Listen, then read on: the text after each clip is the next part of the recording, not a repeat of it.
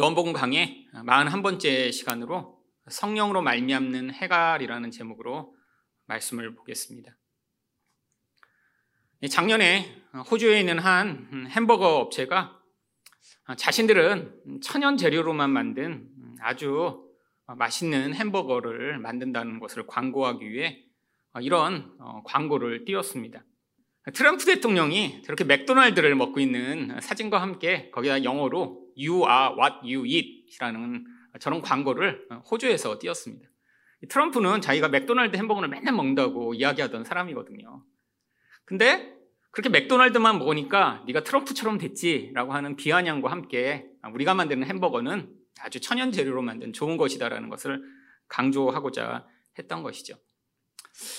당신이 먹는 것이 당신이다. 이런 뜻입니다. You are what you eat. 근데 먹는 것이 그 사람을 나타낸다라고 하는 이런 의미는 사실 이 광고회사에서 처음 쓴 게 아니라 최초로 바로 의학의 아버지라고 불리는 히포크라테스의 말이기도 합니다. 수천 년 전에 히포크라테스는 우리가 먹는 것이 곧 우리 자신이 된다. 음식은 약이 되기도 독이 되기도 한다라고 이야기를 했다라고 합니다. 정말 이 히포크라테스의 말처럼 우리가 먹는 게 사실 우리 자신의 건강을 좌우하죠.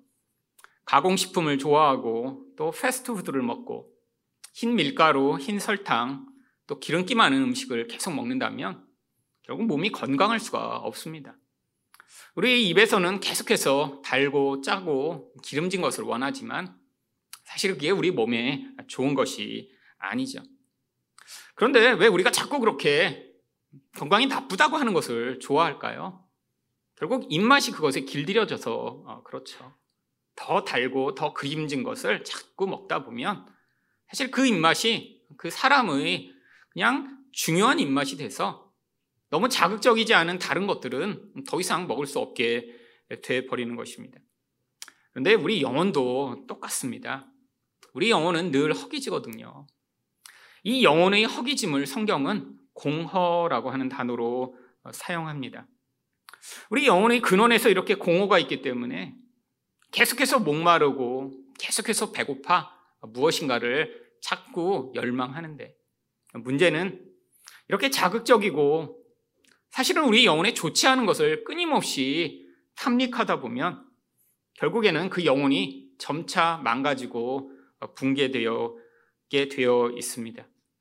결국 영혼은 이런 공허를 가지고 있기 때문에 우리는 어떤 상황에서도 끊임없이 목마르며 만족하지 못하고 또 감사하지 못하며 또 쓸데없는 것을 추구하며 살아가게 되어 있죠. 그런데 이런 모든 것들이 결국 우리 인생의 모든 문제를 만들어내는 원인입니다. 간절히 열망하는 것들을 얻어도 그 기쁨은 얼마 가지 못하고 아, 내가 내 상황이 이렇게 변화됐으면 좋겠다라고 아, 그렇게 열망하고 애써서 아, 그런 상황과 환경을 만들어도 그 만족은 지속되지 못합니다.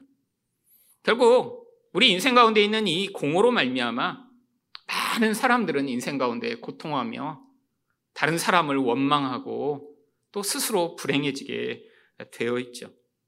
또한 많은 사람들은 그렇기 때문에 사실 이 공허를 채우고자 인생 내내 쓸데없는 일에 인생 전체를 바치며 살아가는 사람들도 많이 있습니다.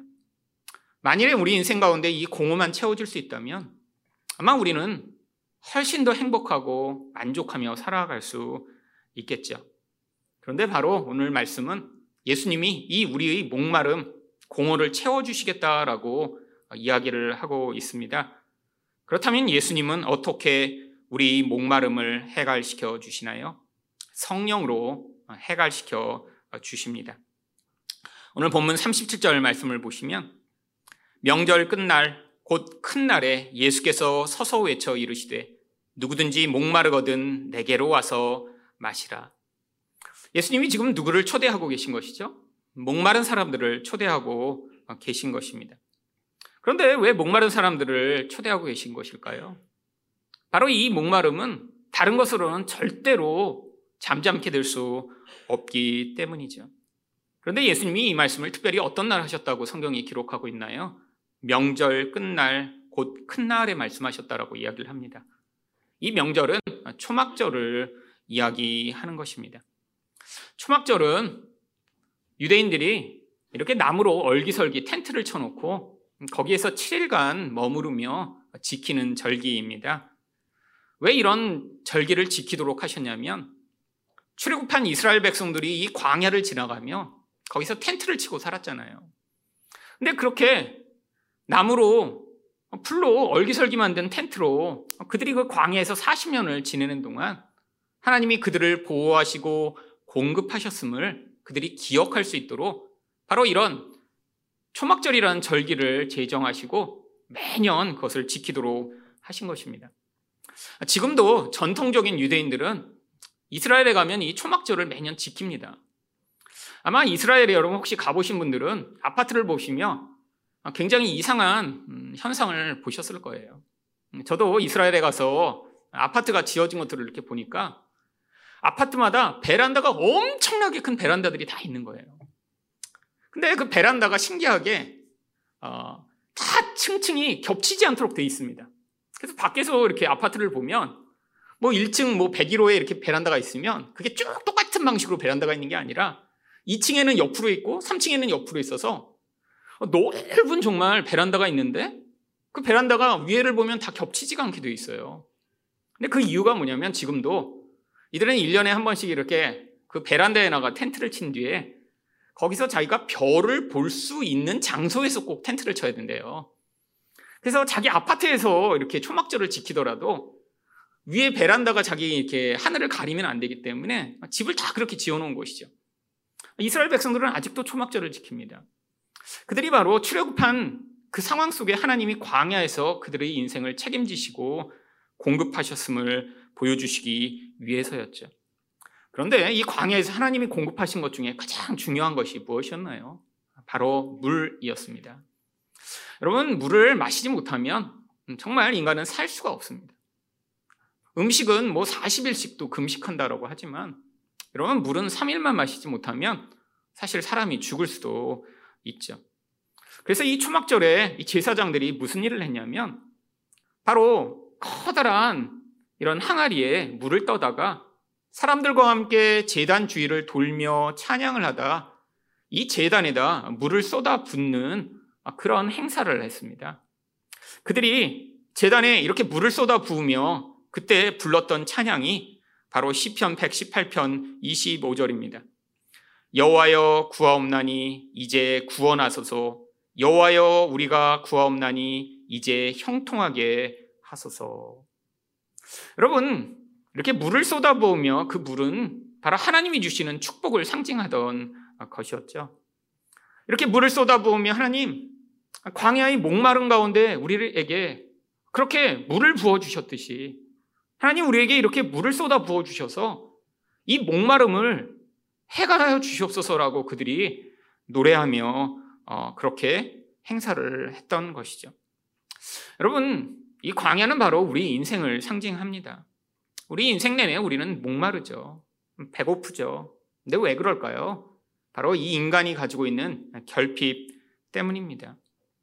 하나님은 우리가 이 결핍된 존재로 이 땅을 살아가도록 허용하신 거예요. 아니, 우리를 완벽하게 만드셨으면, 아니, 우리에게 아무것도 부족함이 없이 우리 인생을 채워주신다면 정말 좋겠지만, 아니, 그것보다 더 중요한 것을 우리 인생 가운데 가르치시고자 바로 광야 같은 이런 결핍이 가득한 인생으로 우리 인생을 인도하고 계신 것이죠. 여러분 살아가며 얼마나 많은 결핍에 시달리시나요? 조금만 더 건강했으면, 아, 조금만 더 돈이 있었으면, 아, 조금만 더 키가 컸으면, 아, 조금만 더 예뻤으면, 조금만 더 능력이 있었으면, 아니 조금만 더 사랑이 많았으면. 여러분 우리는 다 결핍에 시달립니다. 아 그런데 어떤 사람도 이 결핍 가운데 자유로운 사람이 없죠. 아, 우리가 볼 때는 무엇인가 많이 가지고 있고 완벽해 보이는 사람을 보면 야, 저 사람은 부족함이 없어서 좋겠다라고 하지만 그런 사람일수록 어쩌면 우리가 알지 못하는 더 구체적이고 도대체 예상하지도 못하는 것에서 결핍을 경험하며 스스로 불행하게 생각하는 경우도 있을지도 모릅니다. 얼마 전에 한 의사가 인터뷰한 것을 어, 보았습니다. 한국에 있는 의사인데 전 세계에서 이 키 높이 수술을 하는 의사 중에 가장 권위 있는 의사 중에 한 명이라고 하더라고요. 근데 이 한국에 있는 의사들이 이 키 높이 수술을 세계에서 제일 잘한대요. 근데 이제 정말 그럴 것 같아요. 그게 수요도 많아야 되고요. 또 그 수술이 엄청나게 돈이 많이 들기 때문에 또 그것들을 감당할 만한 이런 재력 있는 사람도 있어야 되고요. 그러니까 한국이 딱 적당한 그런 나라죠. 키에 대한 열망이 어떤 나라보다 강하고요. 또한 의학 기술도 많이 발전됐고요. 또 그만한 수천만 원의 돈을 낼 만한 그런 재력을 가진 사람들이 많이 늘어났으니까요. 그런데 이 키노피 수술이라는 게 그냥 쉬운 수술이 아닙니다. 생각만 한번 해보세요. 일단 다리를 잘라야 돼요. 그리고 거기다가 철심을 심거나 한 뒤에 1년 동안 조금씩 늘려가며 이 다리를 키운답니다. 그래서 한 1년 정도에 걸쳐서 이 다리 길이를 늘리고 나면 한 10cm 정도 크게 할 수 있다라고 하더라고요. 근데 이게 무조건 수술을 한다고 다 잘 되는 것도 아니고 수술을 한 뒤에 엄청난 후유증에 휘달리는 사람도 많이 있다고 합니다. 그렇잖아요. 뼈가 원래 이렇게 붙어 있는 거를 잘라서 늘리는데 뭔가 문제가 생길 가능성이 굉장히 많이 있는 수술이죠. 아, 그래서 아주 많은 고민을 하고 아주 심각한 그런 열등감과 또 그런 문제를 가진 사람이 아니고는 쉽게 시술할 수 있는 수술이 아니죠. 그런데 예상외로 아, 전혀 수술받지 않을 것 같은 사람들이 와서 수술을 해달라고 하는 경우들이 많이 있다라고 합니다. 가장 대표적인 경우가 키가 186cm 되는 한 청년이 자기가 10cm 정도 키를 크게 하고 싶다고 찾아왔대요. 물론 한국 사람은 아니었답니다. 북유럽에서 한국이 제일 수술을 잘한다니까 수소문을 내서 한국까지 온 거예요. 근데 186cm요. 지금 저희 교회에서 제일 키 큰 분도 146cm가 안 되는 걸로 알고 있습니다. 근데 거기서 10cm를 더 크게 하겠다고 온 거예요. 이유를 알고 보니까 이 북유럽의 아주 명문가 감정의 자제인데 그 나라에서 정치가가 되려면 키가 190분 최소한 넘어야 정치가가 될 수 있다고 합니다. 그러니까 지금 186cm니까 조금 작은 거예요. 아니, 한 195cm 정도 되면 아, 내가 이 정치가들 사이에서 더 이렇게 키 큰 사람으로 영향력을 미칠 수 있는데 그것 때문에 자기 정치 인생에 문제가 생길까봐 정치계에 앞으로 나가기 전에 미리 수술을 받겠다고 찾아왔다라고 하더라고요. 여러분, 명문가, 이름만 되면 알만한 그런 북유럽의 어떤 나라의 정치 가문의 아들인데 사실 보통 사람이라면 생각하지도 않을 그런 결핍을 가지고 있었던 것이죠. 그럼 바로 이게 인생입니다. 겉으로 보면 모든 걸 다 가진 것 같은데 사실 인간이란 존재는 완벽할 수가 없는 것이죠. 바로 이 초막절은 예수님이 이런 인간의 이 결핍을 우리가 깨달아 그 구원을 예수님으로 말미암아 체험받도록 우리가 하나님 앞에 나올 수 있도록 우리가 그것을 기억하도록 주신 날이죠. 여러분 구약 성경에서 하나님은 여러 차례 결국 하나님이 우리 목마름을 채워 주실 것이라는 것을 약속해 주셨습니다. 대표적으로 이사야 49장 10절을 보시면 그들이 줄이거나 목마르지 아니할 것이며 더위와 볕이 그들을 상하지 아니하리니 이는 그들을 궁휼히 여기는 자가 그들을 이끌되 샘물 근원으로 인도할 것임이라. 하나님이 이렇게 우리를 긍휼히 여기셔서 샘물 근원으로 인도하여 우리 목마름을 채워 주시겠다라고 약속하고 있습니다. 그런데 이 약속이 단순히 그냥 우리 배고픔과 우리 육적 목마름이 아니라는 사실을 또 여러 곳에서 말씀하고 계세요. 이사야 58장 11절을 보시면 여호와가 너를 항상 인도하여 메마른 곳에서도 내 영혼을 만족하게 하며 내 뼈를 견고하게 하리니 너는 물된 동산 같겠고 물이 끊어지지 아니하는 샘 같을 것이라. 하나님이 무엇을 우리에게 주셔서 우리를 목마르지 않게 하시는 것이 아니라 우리 자체가 아니 샘이 되듯이 우리 영혼이 끊임없이 물이 솟구치는 그런 샘물이 되도록 만들어 주시겠다라고 약속하고 계신 것이죠. 여러분 도대체 우리가 어떻게 그런 샘물이 될 수 있나요? 아니 우리 공허의 근원이 우리 안에 있어서 아니 무엇을 많이 가져도 목마르고 아무리 열심을 내 어떤 것들을 이루어도 허무한 것이 우리 인생인데 근데 도대체 어떻게 그 일을 가능케 하시겠다라고 말씀하신 것인가요? 바로 그래서 그것들을 보여주시고자 이 이스라엘 백성들을 바로 광야에서 샘물로 먹여 주신 것입니다. 민수기 20장 11절을 보시면 모세가 그의 손을 들어 그의 지팡이로 반석을 두 번 치니 물이 많이 솟아나오므로 회중과 그들의 짐승이 마시니라. 여러분 광야에서 목말라 이스라엘 백성들이 불평을 합니다. 목말름 때문에 원망을 하게 되죠. 아 그리고 우리가 차라리 죽는 게 낫겠다라고 나중에는 분노를 표출해 내기 시작합니다. 사실 우리 인생과 똑같지 않나요? 아니 정말 죽을 것 같은 그런 문제는 아닌데 아주 사소한 결핍으로 말미암아 인생을 포기하고 싶고 모든 것들을 다 그만두고 싶을 때 얼마나 많이 있나요? 여러분 저도 예전에 그런 적이 많이 있습니다. 아니 정말 죽을 만한 그런 문제도 아닌데 우리 집에 돈이 없으니까 차라리 이런 인생을 사느니 살지 않는 게 좋겠다. 아니 공부하다가 시험을 한번 망치고 나서는 야 이렇게 시험을 망치니 정말 나중에 난 대학이나 갈 수 있을까? 막 그 불안감에 사로잡혀 아 차라리 그만두는 게 낫겠다. 아, 무슨 일을 하다가 뭔가 안 되고 나면 그 좌절에 의해 그냥 차라리 모든 걸 다 그만두고 싶다라고 고백하는 이 원망과 불평으로 가득한 인생. 그런데 하나님이 그들을 향해 바로 이 반석에서 물을 내 그들의 그 갈증을 해갈시켜 주셨습니다. 그런데 이게 바로 예수님을 모형하던 것이죠. 그래서 바울은 고린도전서 10장 4절에서 이것에 대해 무엇을 치라고 이야기를 하나요? 다 같은 신령한 음료를 마셨으니 이는 그들을 따르는 신령한 반석으로부터 마셨음에 그 반석은 곧 그리스도시라. 메시아를 보내셔서 이 메시아인 그리스도가 이 인간의 이 불평과 불만족을 야기하는 그 근원적인 영혼의 공원을 채워주실 것을 이 광야에서 반석에서 물을 주시는 그, 그것을 통해 미리 맛보게 하셨다라는 것입니다. 그럼 바로 이것을 기념하는 날이 초막절이에요. 광야에서 목마른 인생을 살아가며 하나님, 우리를 구원하소서, 우리를 형통케 하소서, 이 목마름을 채워주소서라고 간구하며 구약에서 약속하셨던 그 생수, 그 목마름을 해결하게 할 그 생명수를 우리에게 주소서라고 간구하도록 가르치셨으니까. 이제 예수님이 오셔서 내가 그 생수야. 나를 먹는 자, 나를 믿는 자는 이제 목마르지 않을 거야 라고 말씀해 주신 것이죠. 그래서 38절에 예수님이 이렇게 말씀하신 것입니다.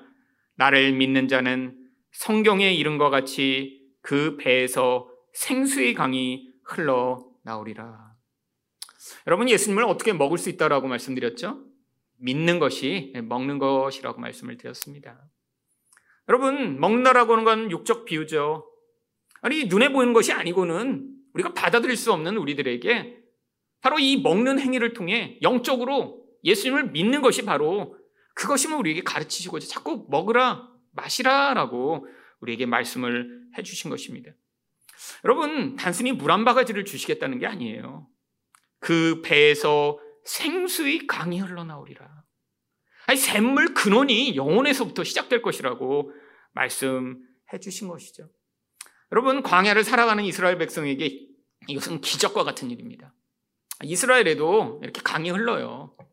근데 이스라엘에 있는 강의 대부분은 이 한국에 있는 강처럼 1년 내내 흐르는 강이 아닙니다. 건기에는 강이 없어져 버립니다. 그랬다가 우기에만 강이 갑자기 생겨서 막 물이 흘러가는데 몇 개월 그렇게 흐르다가 또 물이 사라져 버려요. 아니 그러니까 계속해서 물을 얻을 그런 샘물이 필요한 것이죠. 아니 이스라엘에도 몇 군데 그런 계속해서 흘러나오는 샘물이 있습니다. 근데 소수만이 그 혜택을 누릴 수 있죠. 목마를 때 정말로 뜨거워서 너무나 갈증이 날 때 쉽게 물을 얻지 못하는 이 사람들에게 아니 내 배에서부터 계속해서 이 생명의 강이 흘러나온다고? 이 배는 바로 우리 영혼을 이야기하며 인간의 가장 근원적인 부분을 이야기하는 것입니다. 근데 바로 이 생수가 무엇이라고 예수님이 말씀하셨나요? 39절입니다. 이는 그를 믿는 자들이 받을 성령을 가르켜 말씀하신 것이라. 예수께서 아직 영광을 받지 아니하셨으므로 성령이 아직 그들에게 계시지 아니하시더라. 여러분, 성령이 바로 생수라고 말씀하신 것입니다. 아니 그런데 예수님이 영광을 받지 않으신 것과 아직 성령이 우리에게 주어지지 않은 것 사이에는 도대체 무슨 관계가 있는 것일까요? 여러분 예수님이 영광을 받으셨다라고 하는 건 십자가에서 달려 죽으시고 부활하심으로 말미암아 하나님의 이 죽음을 이기는 능력이 얼마나 강력하고 우리를 향한 사랑이 얼마나 온전한 것인가를 보여주시는 그것이 바로 하나님의 영광입니다.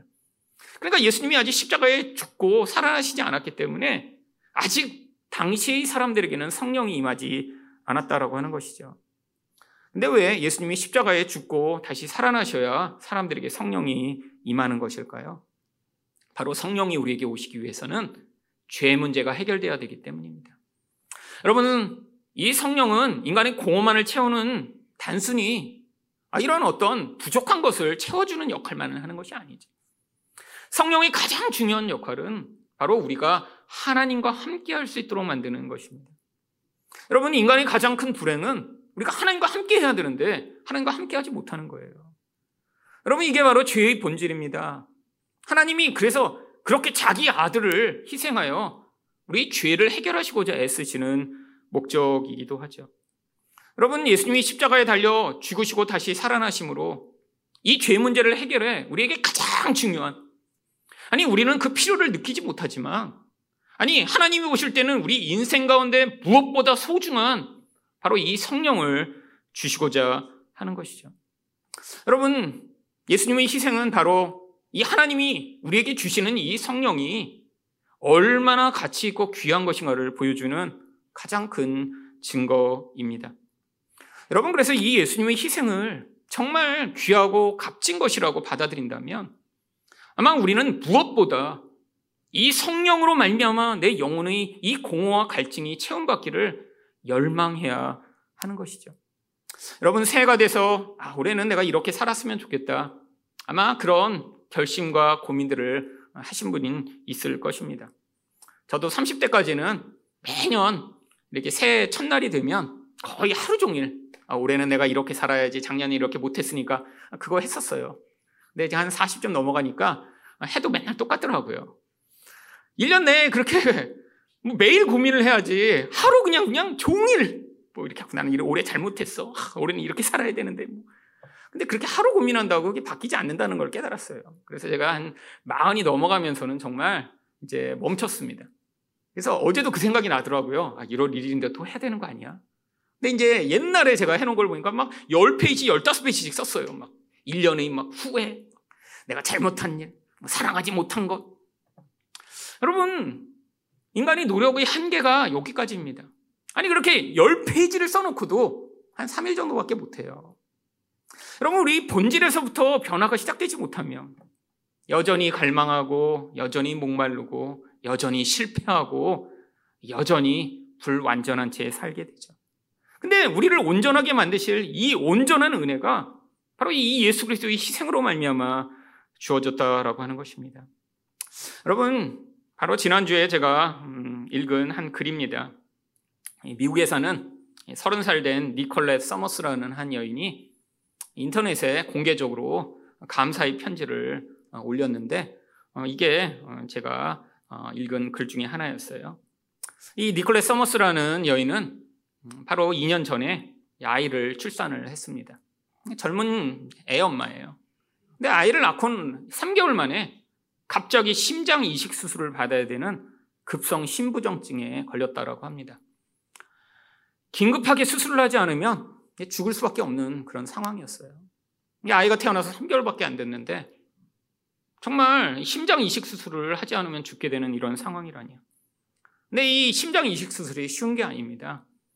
보통 신청을 하면 평균적으로 9개월에서 10개월 정도를 기다려야 어, 수술받을 자격이 보통 주어진다고 해요. 이 여자 같은 경우는 지금 급성으로 임신성으로 생긴 아주 희귀병이기 때문에 당장 수술받지 않으면 죽는데 9개월을 어떻게 기다리나요? 근데 기적적으로 9일 만에 심장 기증을 받았습니다. 그래갖고 바로 수술을 했어요. 그래갖고 바로 재작년 크리스마스에 어, 수술을 해서 어, 이 여자가 살아났습니다. 그리고 이제 1년이 돼서 바로 이 크리스마스에 누군지 모르는 기증자 분께라는 공개 편지를 올려 이제 인터넷에 올렸습니다. 약간 길지만 한번 음, 이 엄마의 마음을 여러분 느끼시면서 들어보시면 좋을 것 같아요. 당신과 가족분들이 저희 영원토록 감사하는 마음을 알아주시길 바랍니다. 당신이 주신 인생 최고의 선물 덕분에 저는 제 아들 인생의 일부로 살 수 있게 되었습니다. 생면부지의 당신이 엄마를 살려줘 곁에 있게 해주셨다고 제 아들에게 늘 말할 것입니다. 당신이 주신 심장으로 제 아들에게만 멋진 인생을 살게 하는데 그치지 않고 다른 많은 사람을 도와줄 것을 약속드립니다. 나는 매일 당신을 생각하며 언제나 당신이 자랑스러워할 만한 사람으로 살아가겠습니다. 그리고 당신과 저에 관한 얘기를 널리 알려 가능한 한 많은 생명을 구할 수 있도록 돕는데 최선을 다하겠습니다. 당신이 주신 이 아름다운 선물에 깊이 감사드립니다. 여러분, 정말 예수님의 은혜를 깨달은 사람이 예수님께 딱 쓰면 좋을 만한 내용이 가득 담겨 있습니다. 여러분, 세상에서 심장을 기증받은 건 아, 정말 큰일이죠. 아, 누군가가 한 명 죽고 그 희생으로 그 심장을 받아. 이젠 자기 아들 더 이상 볼 수 없게 된 그 엄마가 살아나. 이렇게 멀쩡하게 자기 아들과 크리스마스를 누리게 된 게 너무 감사해. 내 아들에게 평생토록 당신 덕분에 내가 너와 함께 있을 수 있게 됐어. 라고 이야기하며. 아니, 그 아들만을 위한 삶이 아니라 많은 사람들에게 이렇게 도움이 되는 인생을 살고 당신이 자랑스러워할 만한 그런 사람으로 살아가겠노라고 고백하는 이 고백. 여러분, 여러분이 정말 예수 그리스도의 희생으로 참 생명을 얻고 이 죽음과 같은 공허에서 구원을 받았다면 아마 이 엄마가 가지고 있는 이런 마음으로 우리 또한 살아야 되지 않을까요? 여러분, 이 공허는 바로 죽음의 현상을 가장 잘 보여주는 것입니다. 끊임없이 무엇인가 채워도 채워지지 않는. 아니, 아무리 노력하고 애써도 절대로 메꿀 수 없는. 아, 무엇인가 좋은 것을 누리고 무엇인가 열심히 해서 성취를 해도 그 만족이 지속되지 않는. 사람마다 그래서 이 공허를 채우고자 참 다양한 것들을 추구하죠. 그런데 바로 성경에 누구보다도 이런 공허가 커서 깊어서 끊임없이 그 공허를 채우고자 이 남자 저 남자를 찾았던 우리 사마리아 여인의 이야기를 알고 있습니다. 요한복음 4장 14절에서 예수님이 그에게 뭐라고 말씀하셨죠? 내가 주는 물을 마시는 자는 영원히 목마르지 아니하리니 내가 주는 물은 그 속에서 영생하도록 솟아나는 샘물이 되리라. 여러분, 바로 이 목마름을 예수님이 아니 일곱 명의 남자로도 채울 수 없는 그 목마름을 이제 채워 주시겠다라고 약속하시며 우리에게 이 성령을 선물로 주시겠다라고 약속하고 계신 것입니다. 여러분, 우리도 우리 인생 가운데 얼마나 많은 예수님 외에 다른 것들로 우리 영혼을 채우고자 하나요? 여러분, 바로 우리 인생을 하나님이 살게 하시는 목적이 이거예요. 이 세상에 있는 어떤 것들도 우리 목마름을 채울 수 없다라는 것들을 배우며 그 과정을 통해 오직 예수 그리스도를 통해 얻게 되는 성령만이 우리 목마름을 채울 수 있다는 것을 가르치시고자 하는 것입니다. 여러분, 머리로 배우고 끝나는 것이 아니라 우리 삶으로 점차 배워가는 것이죠. 여러분, 올 한해 여러분은 어떤 기도의 제목을 가지고 계신가요? 아니, 어쩌면 여러분이 결핍을 하나님께 채워달라고 기도하고 계신지도 모릅니다. 네, 기도하셔야 돼요. 여러분들이 기도하시면서 어떤 때는 아, 내가 이렇게 간과는 이게 어쩌면 소용이 없는 것이구나 깨닫기도 하시고요.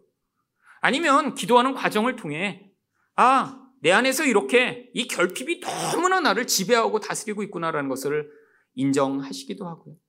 아니, 또는 기도를 통해 하나님이 그 결핍을 채워주시는데도 불구하고 아, 여전히 이 결핍이 채워지는 게 내 인생의 목적이 아니구나라는 사실을 깨닫기도 하는 것이죠. 그런데 여러분, 여러분이 결핍을 채워달라고 기도하는 것 말고 진짜 올 한 해 여러분이 간절히 기도해야 될 기도의 제목이 바로 누가복음 11장 13절에 나와 있습니다. 너희가 악할지라도 좋은 것을 자식에게 줄줄 줄 알거든 하물며 너희 아, 하늘 아버지께서 구하는 자에게 성령을 주시지 않겠느냐. 여러분 올 한해 하나님 예수 그리스도로 말미암아 주신 이 성령 제 영혼이 더 충만하게 누리며 그 다스림을 받으며 그 은혜 가운데 이 공허가 채워지는 그런 놀라운 은혜를 맛볼 수 있도록 은혜를 달라고 기도하시는 여러분 되시기를 축원드립니다. 성령으로 말미암아 하나님이 우리에게 주시기 원하는 가장 좋은 선물 아니 예수 그리스도라고 하는 가장 큰 희생을 치르고라도 우리에게 주시고자 했던 그 성령으로 체험받으심으로 세상의 어떤 것으로도 체험받을 수 없는 여러분의 영혼이 바로 올해 그 만족과 기쁨을 경험하시는 2022년이 되시기를 축원드립니다.